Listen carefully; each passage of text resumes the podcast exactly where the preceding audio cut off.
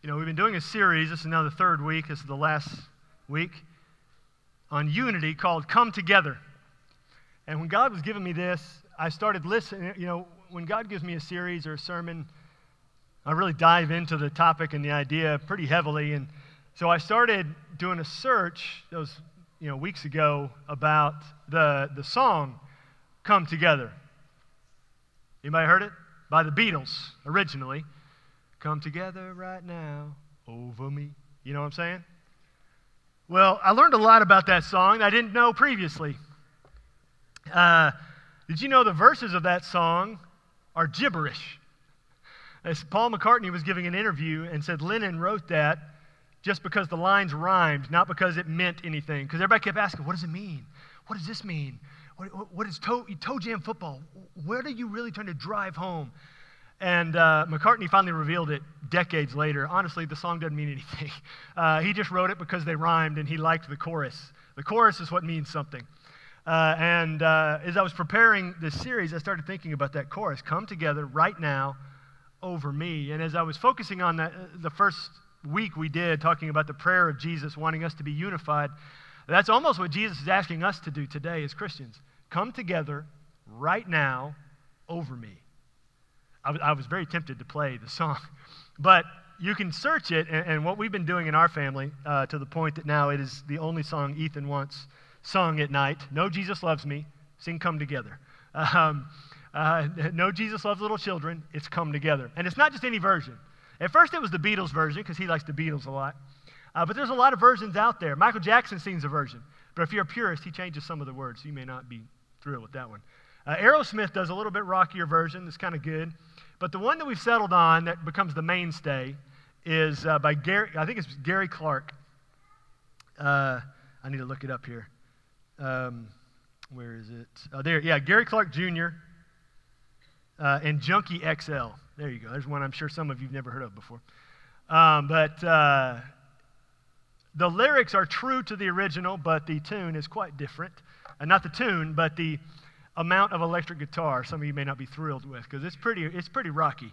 Uh, and I'm sure some of the We Center teachers may have heard us as we pull into the parking lot during the week because we turn that on and crank it up pretty loud. And you can hear the preacher coming down, Colin Ray, pretty easily. Uh, but I gave you, gave you an assignment then. You can go and listen to all those versions and see which one you like best. Uh, you may be a purist and, and be all about the Beatles version, or you may be like Ethan uh, and, and only want the, the rockier version. Uh, I'll tell you what he says actually is uh, when he asks for Come Together, and I start singing it to him at night, and uh, he goes, No, no, not that one. You know, like the Beatles, just regular voice, come together right now. He goes, No, I want, come together right now. I go, What? And he goes, Over me. Like, okay, okay, we'll do, we'll do that version of the song. Uh, you should, if you see him later, you should ask him because he'll, he's not as outgoing sometimes as Hope is. Hope is probably the most outgoing of all of my children. Um, but if he gets down to come together, he'll sing that one for you. Um, and uh, so you should, you should ask him about come together. Right, Reagan? He likes singing come together. Over me. Yeah, there, yeah, see, there we go. I can tell you're smiling under your mask. Yeah, right. Yeah, that's what he'll say. He said, yeah, that's not right. That's not the right version. Um, but that's, that's the idea of what Jesus wants us to do, is to come together right now over him. That means putting everything else aside, and it's over him that we're supposed to come together. Uh, and it's, it's all over Scripture. I mean, Paul wrote about it in Ephesians chapter 4. Paul wrote, I urge you to be eager to maintain the unity of the Spirit. That it's not just something that's supposed to passively happen, that, that we can be unified just because I ignore all the things about you that really irritate me. But the way Paul phrases it in Ephesians 4 is be eager to maintain the unity. That means subduing the things in myself that prevent the unity. That doesn't just mean trying to correct the stuff in you that would make us unified. That means fixing the stuff in me that's the problem. Be eager to maintain the unity. As he says in Corinthians, be at peace with everyone so far as it depends on you. So everything that is messed up in me, I've got to subdue. I've got a, you know, an issue there. That, that if there is disunity anywhere, even in my mindset, that I perceive disunity somewhere else, in somebody else, quite possibly it's in me. You know, I, I heard a, um, on a podcast this week, I was actually going to save it for a later sermon, but it's too good not to, not to, uh, to pass by. Uh, but this guy, the host of the podcast, uh, said it this way that sometimes we're quick to confess the sins of other people because we haven't been confessing our own. Uh, and that's a big problem. when we're so fast confessing somebody else's sins and because something we see in them, it's really, truly, honestly, because there's stuff in us we haven't dealt with yet. When we're keeping our eyes too fixed on the wrongs in other people, we miss the ones in ourselves. And that's kind of what Paul's saying there in Ephesians 4. Be eager to maintain the unity that you can control. And what we've been doing these past few weeks, we've been looking at that, this, this unity that Jesus prayed for in John chapter 17, that uh, unity encourages belief while disunity encourages disbelief. Unity, as Jesus said it, he said, uh, the way he phrased it was unity is the proof of the presence of God's love in me. The unity, the way I interact with other believers, proves whether or not God's love is present in me. So if I'm hostile towards other Christians, what I'm doing is I'm declaring to the non Christians that God's love may not be in me or may not be to the level that I'm displaying for the world. And uh, uh, we saw last week as we looked in the life of Paul, this or Saul, uh, when he was fighting against Christianity and he came to know Jesus, and this man went to him to tell him about the gospel. We learned that the Lord can use anyone who is available. If anyone simply makes themselves available to the Lord, He can use them, even if we don't think God can use them. We're, we may not say it verbally and say, yeah, there's no way God can use that person. But we may be thinking in the back of our heads in the way we interact with that person or the way we talk about them to other people. But that's what we saw. It was in uh, Acts chapter 9. Uh, I opened my Bible to the wrong page. There it is. In Acts chapter 9, that's exactly what the guy, Ananias, God, Jesus came to and told him to go tell the gospel to Saul. Ananias argued with Jesus and said, No, I don't want to.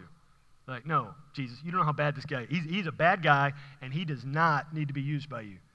And Jesus said, No, you need to go and you need to go over there and tell him about the gospel because I'm going to use him in great ways. The exact words of Jesus were, He's a chosen instrument of mine. Meaning, I've given him gifts and abilities and skills that are necessary to do something great. But the first step is you have to go tell him about me. And so Ananias does. Saul gets saved, gets baptized, and then goes out and tells the world all about Jesus. Actually, what ends up happening is immediately Saul goes into the synagogues and starts telling everyone about Jesus. And they're astonished. They're amazed at Saul's own transformation. And that we're going to look at the actually second half of that story today. We're going to be in Acts chapter 9. Um, on the second half of verse 19. If you're using a Bible there on the rack, it's on page 917.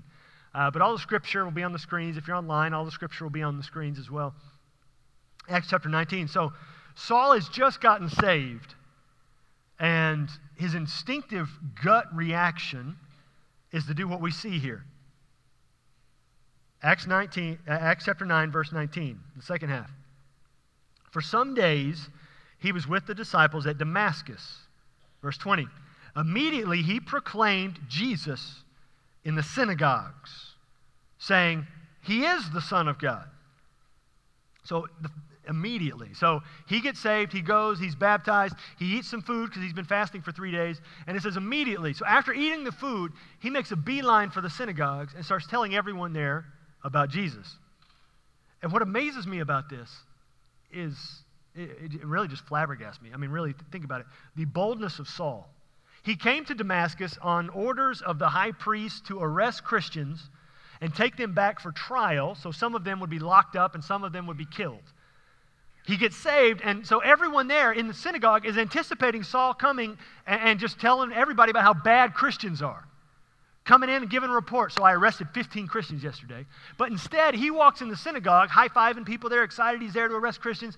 And instead of that report, he tells them how Jesus is the Messiah and he is the Son of God. So everyone in the room, their jaw hits the floor. They're like, wait, you're the Christian hater. You're the guy who throws them, you, you hate. W- w- what are we talking about here? And so everybody's getting uncomfortable, and Saul's talking about how great Jesus is. And he's there in the synagogue proclaiming Jesus as the Son of God, which really, if you back it up to the end of the Gospels, was the very claim that got Jesus killed. And here is Saul making the same proclamation before these people. Look at verse 21. All who heard him were amazed and said, Is not this the man who made havoc in Jerusalem? That means uh, attacking with intending to destroy. So he made havoc, intending to destroy Christianity in Jerusalem, of those who called upon his name. And has he not come here for this same purpose, to bring them bound before the chief priests? So they're not necessarily amazed at what he's saying, they're hearing what he's saying, they're amazed at his transformation. They're amazed that he, that he has been changed, that there's something different about him, about what they've heard about him. And so they're completely amazed. Now look at verse 22. But Saul increased all the more in strength and confounded the Jews who lived in Damascus by proving that Jesus was the Christ. Now, this is really interesting. I really dug down on this one. Saul increased all the more in strength. Now, he's not talking about physical strength, it's spiritual strength. But how did he increase in spiritual strength? How did he grow? How did he increase? How did he get stronger? I mean, the natural inclination, the, the Sunday school answer would be well, he studied Scripture more. Well, he spent more time in Sunday school. That's, that's how he had to grow. But if you look at the verse and what we've seen thus far, he increased all the more in strength, and he confounded the Jews who lived in Damascus by proving that Jesus was the Christ. His strength grew because he was telling people about Jesus. His strength grew because he was telling people about Jesus because you increase in strength by exercising the very thing you want to get stronger. So his spiritual strength was increasing because he was telling people about Jesus. And so as he's telling more and more people about Jesus, he's getting more and more faith. He's growing more and more strong in his faith. I mean, Paul's already a genius. He's very, very smart. He's very, very ambitious. And he's going out there and doing this, but his spiritual strength, by the writer of the book of Acts, uh, his spiritual strength is tied to the people he told about Jesus. His spiritual strength is tied to the fact he's telling people about Jesus, not necessarily about how much knowledge he ingested. Because you see, the first thing he did when he got saved was go and tell people about Jesus. First thing he did, he didn't worry about, hey, I don't know enough that, about Jesus. I mean, he just came to know Jesus moments before. He came to know Jesus, he went to lunch, and then he went back and started telling people about Jesus. He, just, he, he didn't worry about that because, as we've said many, many times, Micah has said it many, many times before I did. If you know enough to know Jesus, you know enough to tell somebody about Jesus. And that's what Paul did, Saul did. He went out and just started telling people about Jesus, and he grew in strength.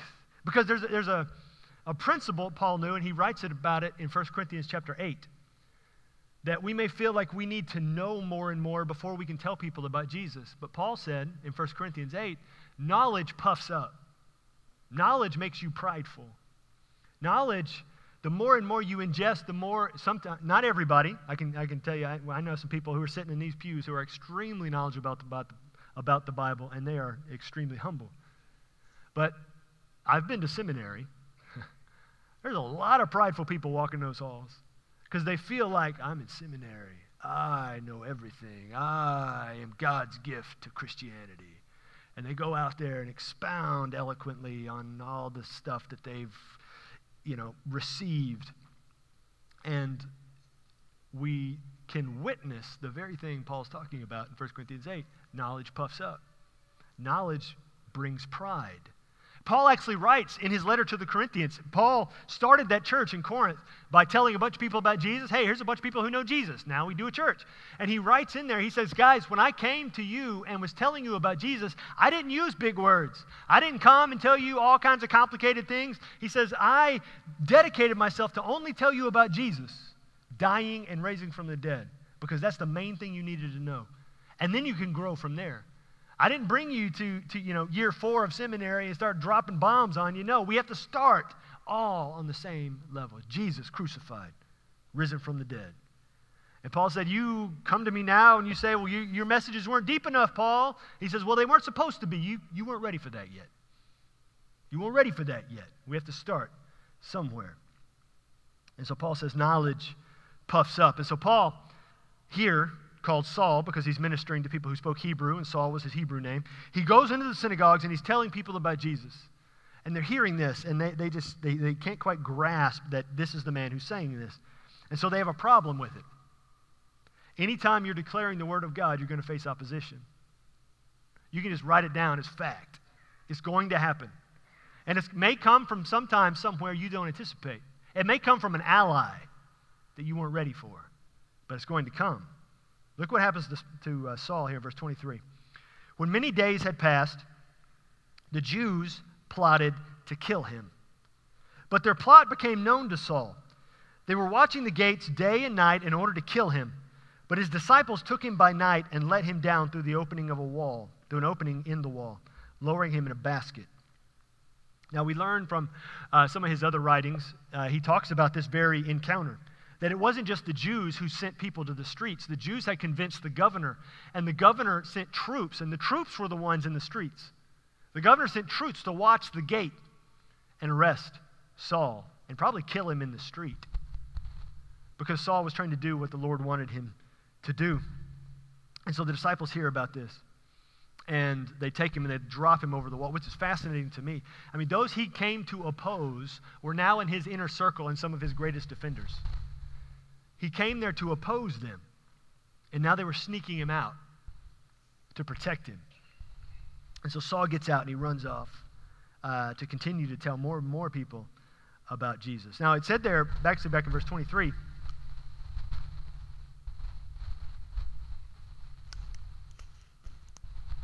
Katie, will you hand me that one, that microphone there? I don't even know if it's unmuted, but we're going to try it. Thank you. Isn't my wife beautiful? All right. No, it's muted. I'll hold it in reserve, and we'll keep it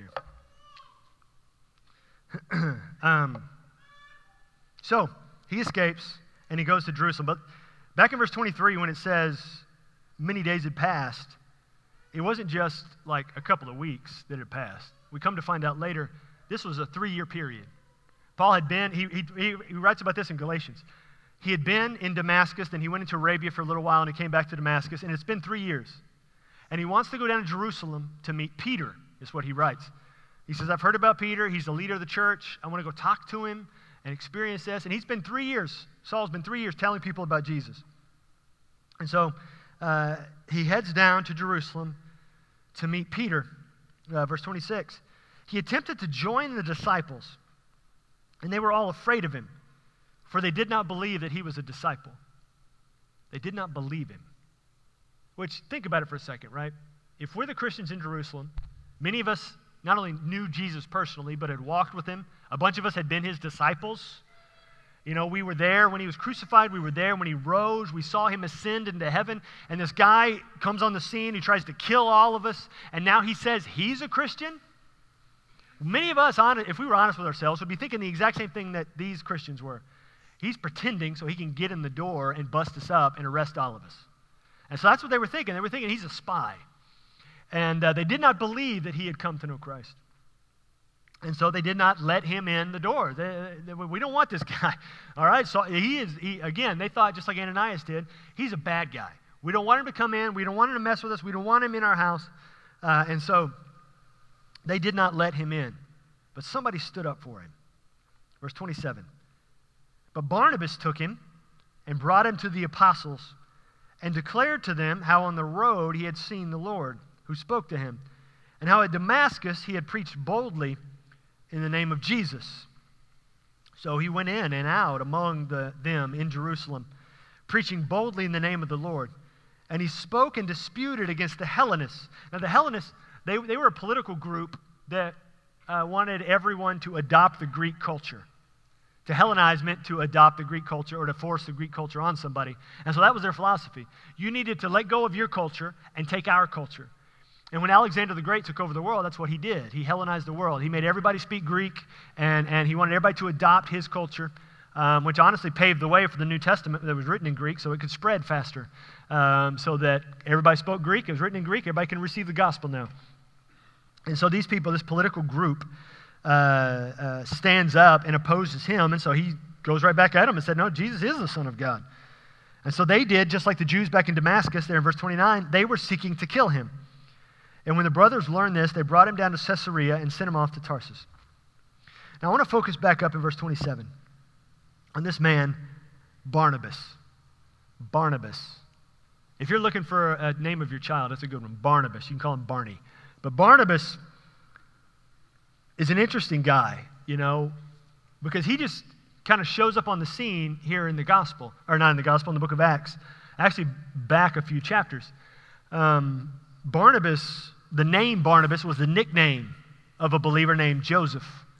Uh, that's what the book of Acts, uh, what is it? Acts chapter 4, verse 36, tells us that Barnabas was the nickname of Joseph. Joseph was a disciple, but he was so encouraging that they named him Barnabas. And Barnabas means son of encouragement, that he went out and just displayed encouragement everywhere. He represented encouragement.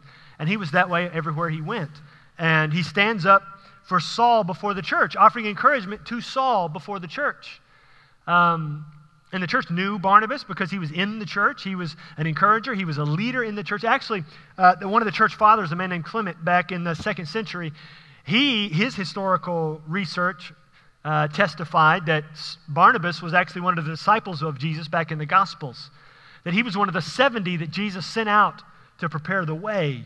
Uh, and he was in the upper room when they were praying, and the Holy Spirit came. There's no way to verify that, but He's one of the oldest church fathers we have, and that's what he said about Barnabas. So it very well could be the truth. We don't really know. But Barnabas is in the church. That's what we know. He was in the church in Jerusalem, all the way back in Acts chapter 4. And then Saul gets saved in Acts chapter 9, spends three years telling people about Jesus, and then comes to Jerusalem, and Barnabas is still in Jerusalem, which really struck me interesting. And best we can tell, Barnabas was from Jerusalem, the church in Jerusalem, knew Jesus, follower of Jesus, son of encouragement. How in the world does he know Saul well enough to vouch for him before the church? Yeah, he could have traveled and he could have met Saul somewhere else, but I mean, we see him do that later on. Barnabas actually teams up with Saul and they go on mission trips together telling people about Jesus. And Barnabas even uh, uh stood up for another one of his, his, his fellow Christians, Mark. He stood up to Saul about Mark because Saul wanted to drop Mark. He had no compassion. Mark had got homesick and left him uh, at, at, some point during their mission trip, and but they were going on another one later on. And Barnabas wanted to bring Mark, and Paul said, "No, no, he left us. He he, he went home. I don't want anything to do with him. Uh, uh, he's a two percenter. We don't want him." And Barnabas said, "No, God gives us grace. God gave you grace, and we need to bring him in grace." And Saul said, "No, we're not." In that instance, Saul, I, I believe Saul was wrong there, because later on, actually in Colossians. Saul talks about how great Mark is to him. So at some point, Saul had to go to Mark and say, I was wrong, man, and invited him to continue on in ministry together. But Barnabas stands up to the church for this guy that, as best we can tell from the book of Acts, he didn't know Saul very well, if at all. Maybe he'd never met him before. All he knew about Saul, from what we can tell in the, in the scripture, is that Saul hated Christians, and then he heard stories about Saul getting saved. He heard stories about Saul telling people about Jesus. And he heard stories about people getting saved from his testimony. And so Barnabas hears all this, sees Saul walk in the door, and nobody want anything to do with him. So Barnabas goes, seeks him out, brings him in, and stands up and says, No, this guy knows Jesus. We need to stand with him. Barnabas stood with Saul when nobody else would. Barnabas stood with Saul when he didn't know Saul's full story and resume and everything about him. Barnabas stood up for Saul when nobody else would. He knew that Jesus could change the heart of even a man that had the reputation of Saul. And he was telling the church, Barnabas was telling the church, y'all need to stop looking down on him. God can do great things through him. Y'all need to stop it. I don't know if you've ever seen the old Bob Newhart sketch where he's a psychiatrist and he says, You need to look it up. Bob Newhart, stop it. It'll, it'll, you'll laugh hilariously. But he tells this girl who comes to him in his office, Bob Newhart, and she wants, she gives him this whole story that she's scared of. And he goes, I'm going to give you two words that'll change your life. You don't have to pay me $5. You don't have to pay the whole fee. Here it is. You ready? Stop it. Yeah, but what if this happened? No, stop it. And that's basically what Barnabas is telling the church. Just stop. This guy's out here telling people about Jesus, and you're trying to stop him from telling people about Jesus. You stop. I don't care what you think he did in the past. I don't care what you think about his theology now. It doesn't matter. He's telling people about Jesus and they're getting saved. Stop what you're doing. Let him do what he's doing. You may not like him. You may not like the way he dresses. You may not like the way he speaks. You may not like his personality. He's telling people about Jesus. So stop it. And Barnabas stands up and vouches for him before the church.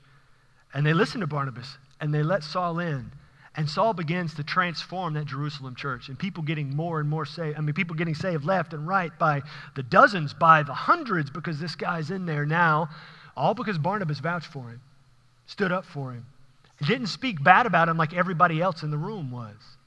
He says, Guys, it doesn't matter what you think about his past.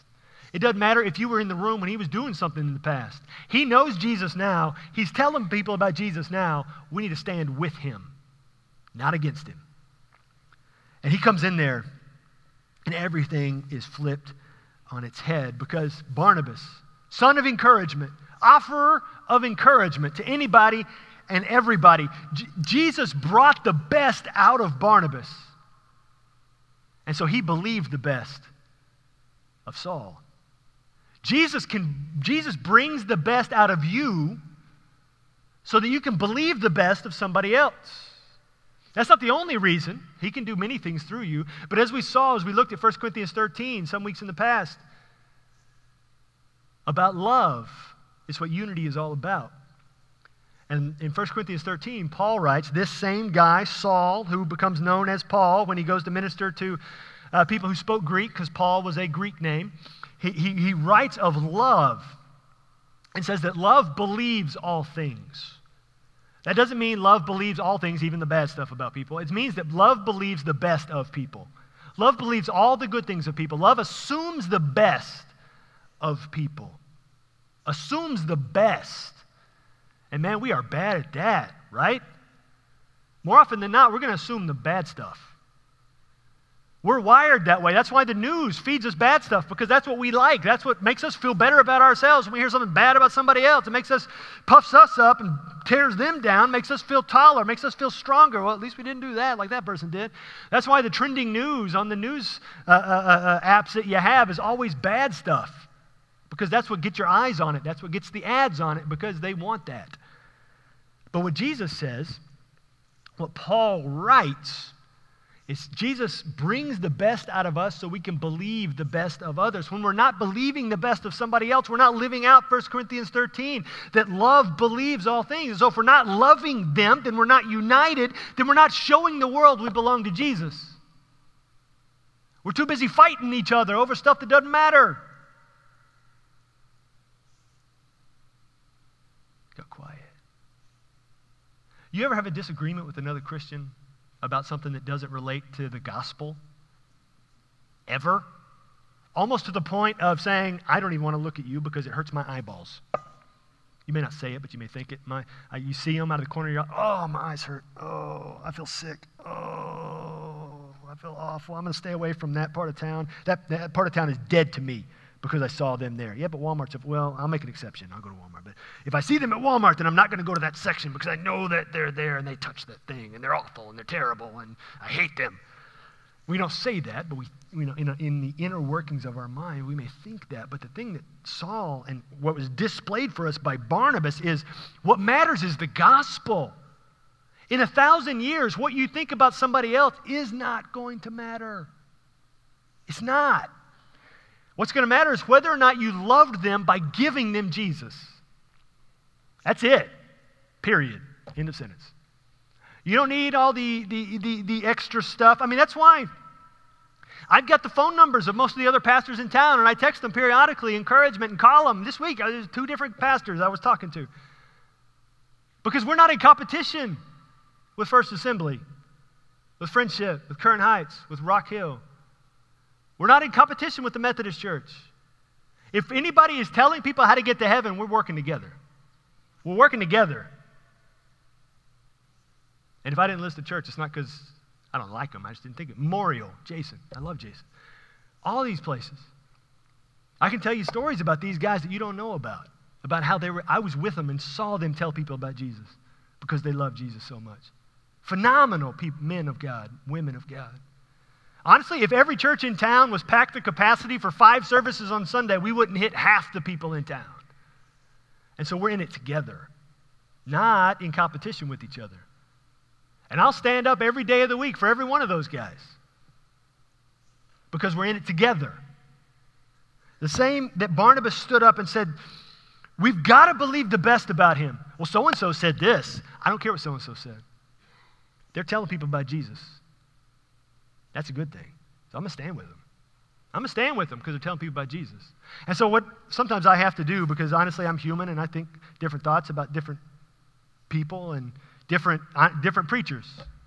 Not in our town. Everybody in our town is fantastic.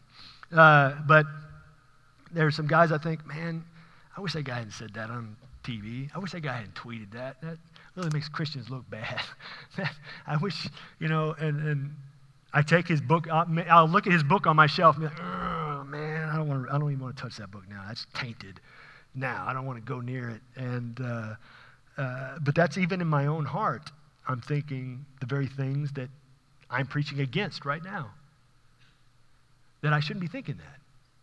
Because that, if anything from that guy's ministry brought somebody to Jesus, then who am I to stand in the way of what Jesus can do through that person?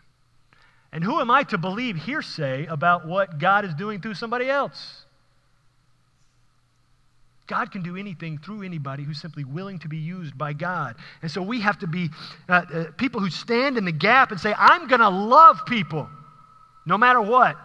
I'm going to get as close to Jesus as I can so I can take Jesus out to the dark world. And then I got to come back to Jesus all the time so that I can get recharged and take more Jesus out there. Here's the idea. Anybody ever seen a glow in the dark t-shirt? You ever seen a glow in the dark t-shirt? Yeah. If you've got kids, you've seen glow in the dark t-shirts because that's like all the shirts that has a little sticker on there, glow in the dark. Well, then they open it uh, like at Christmas or the birthday, and oh, glow in the dark, and they immediately run into the bathroom to see if it glows in the dark, and it doesn't. And they come out, well, it's broken. But you know why it doesn't glow in the dark? Because it's got to be near light first. It's got to charge up, so to speak. You got to bring it near the light so that it absorbs that light so that when it goes into the darkness, it can then shine. And that's what we are. And you got to keep bringing that shirt back to the light. Otherwise, it's not going to charge up and it's not going to shine bright. You got to keep bringing it back. And the more, times it, the more time it spends near the light, the brighter it will shine when it goes out into the darkness. And it's the same with us. The more time we spend with the light, the more we, the brighter we will shine as we go out. But the whole reason we come near the light is to go out and shine. If all you do is spend time in the light and never go to the darkness to take your light, then you're missing the point. Jesus said, Go and tell the world. Go and tell the world. In the literal Greek, it means as you go. So, as we are going, the assumption is we will go and we will tell. As you go, you shine the light of Jesus everywhere. And what we saw there in Acts chapter 9 was that strengthened uh, uh, Saul's faith. That strengthened the spiritual uh, nature of Saul, him telling people about Jesus. I can tell you some of the strongest spiritual people that I know are people who cannot help but tell other people about Jesus. I mean, just, it, it, it just, I, there's one guy I'm thinking of. He prays more than anybody I've ever seen and he would witness to a tree if there was an opportunity, the tree would come to know Jesus. I mean, it just flows out of him. The, the drive through window at McDonald's, that guy knows about Jesus. The, the, the, the, the counter person and the guy making the coffee at Starbucks, they know about Jesus. Everybody knows about Jesus. This guy comes, it just, just pours out of him. Just pours out of him. And uh, he, he loves Jesus so much and Jesus has dynamically changed his life so much, he cannot help but give him away to everybody else. And he is so spirit, he's a, I would call him a spiritual powerhouse. Because he just, he's a walking, living, breathing demonstration of the Holy Spirit on the planet because it's just flowing out of his pores. And that's the idea that we should be. We should be coming close to the light so we can then go and share the light. And, and it, what ends up happening, though, when we don't believe the best of others, as Barnabas did, when we don't believe the best of others, we're not shining light. We're shining darkness. You say, that's not possible. I'm sure you know some people who only shine darkness. You, call, you can call them anything you want emotional vampires because they suck the life out of you. Because all they do is just spew venom. All they do is negativity. All they do is complain. All they do is talk bad about other people. Not just all kinds of people, other Christians. The very thing Jesus prayed against. But we got to fight it in ourselves because it's not just about saying it, it's just not, not just about acting it, it's about thinking it. Because We feel like sometimes we can think it and it doesn't affect anybody else. But if we're shining darkness inside ourselves, we're changing our very nature. And by changing our very nature, we're changing the lives around us because if we're shining darkness inside us, then that's what's going to give off as we go and interact with other people. That doesn't mean we go and we're fake happy and we're fake joyous. No, but the more we get to know Jesus, the more our insides will change and joy will become our default because of Jesus. Jesus will change us from the inside out. From the inside out, He will change us. And then we will begin to believe the best of others. And our default will become assuming the best of somebody else. Not saying, well, so and so said this and so and so said this, so I assume that this person thinks this about me when all along they don't. But our, our negative influence of the enemy makes us assume the worst of what that other person may think about us. But instead of thinking about what that person thinks about us, we should be injecting Jesus in all of that telephone line of conversation. The person who shared with us and the very original person, because it's all about Jesus. Because just as much as I need more Jesus, and I guarantee you I do, every single person I come in contact with needs more Jesus. Whether they need Jesus for the first time or they just need him for the thousandth time. Everybody needs more Jesus. Everybody needs more Jesus. And if you know Jesus, that's why he put you in their life. So you can show them that Jesus. So you can be that Jesus to them. That's what Christian means. Little Christ, demonstration of Christ in the life of everybody else. So it's not just WWJD, what would Jesus do? Well, Jesus is inside you. The Holy Spirit is inside you. It's what would you do with Jesus in that moment is, is the question. How are you living for Jesus wherever you are? At your job, at your home, at the church, with your kids, with your spouse, with your parents, with your neighbors. How are you living for Jesus? How are you living for I, One of our church members displayed Jesus for me yesterday. I had a mower problem. Seems like I have mower problems frequently. I talk about the mower a lot. I've got good neighbors and, and, good friends in the church. But he came over to my house because I was mowing on Friday uh, evening, and the mower started shaking and smoking and was making a terrible knocking sound. I mean, it wasn't just like this. I mean, it was like, goo, goo, goo, goo.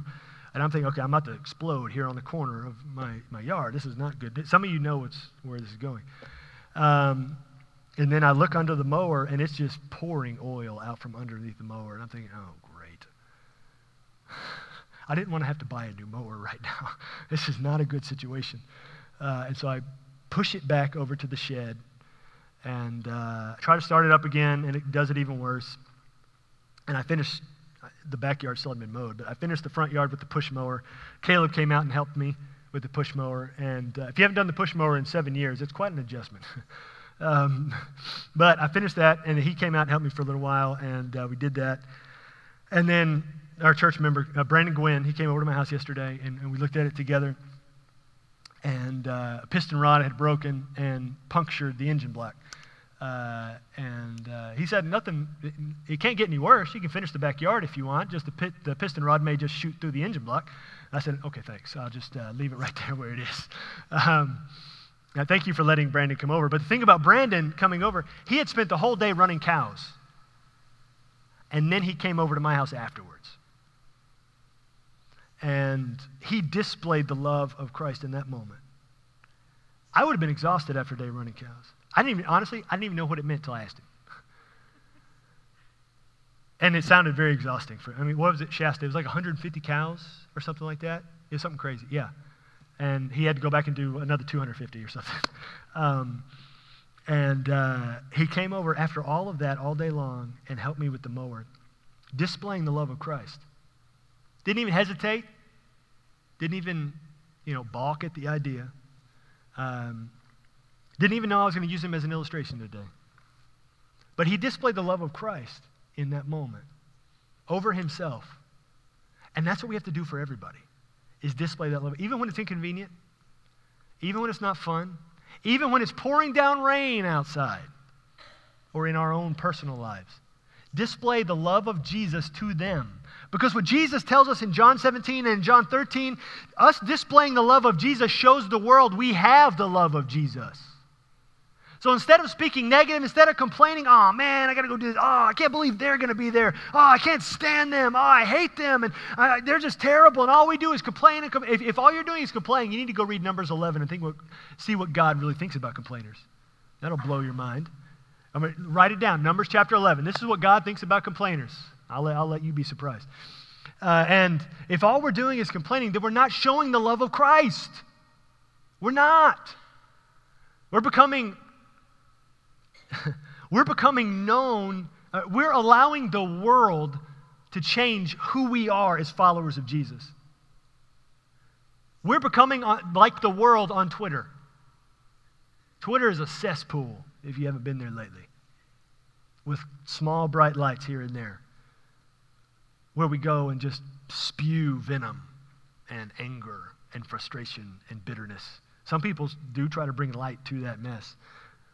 But what I've seen lately is even they get sucked into it and they start spewing things and they say, I'm going to take a Twitter break because I, I'm not showing the love of Christ.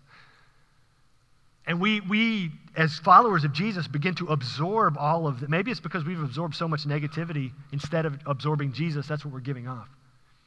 And we become so familiar with this mindset of, of complaining and negativity that we're just becoming a mirror of the world instead of becoming a mirror of Jesus. And so we need to draw close to the light so we can display that light back to Him. You see, because negative thoughts about other people are not from Jesus. They're not from Jesus. They're a gateway drug that will lead us down a path He doesn't want us to go down. You say, oh, but, you know, we're supposed to judge the church, right? And I need to point them back to Jesus, right? But honestly, if we were in the right mindset, that would not be the first thought that pops into our head. It wouldn't.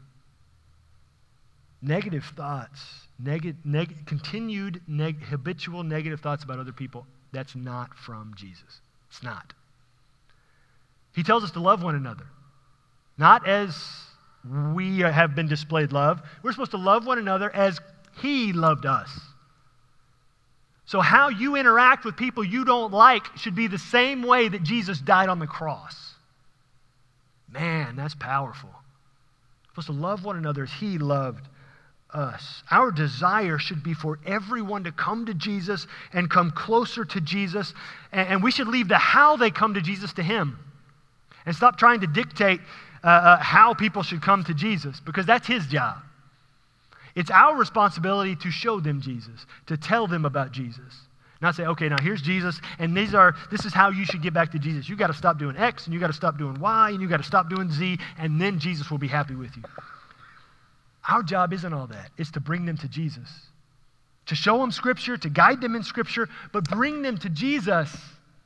Because He's the only one that can change them. We can't. I can't. You can't. You can't.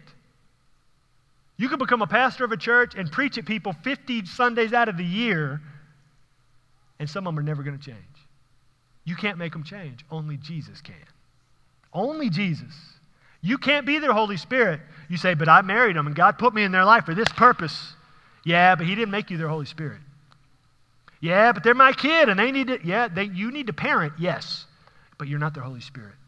Yeah, but my parents, and I've got to make these decisions. Yes, you sometimes at some point during your life, during the season, you got to make decisions to help your parents, but you're not the Holy Spirit. Yeah, but that person in, in our church is making these decisions, and, and it's not how I would do it. Yeah, but he didn't put you in that situation. You're not their Holy Spirit. He is.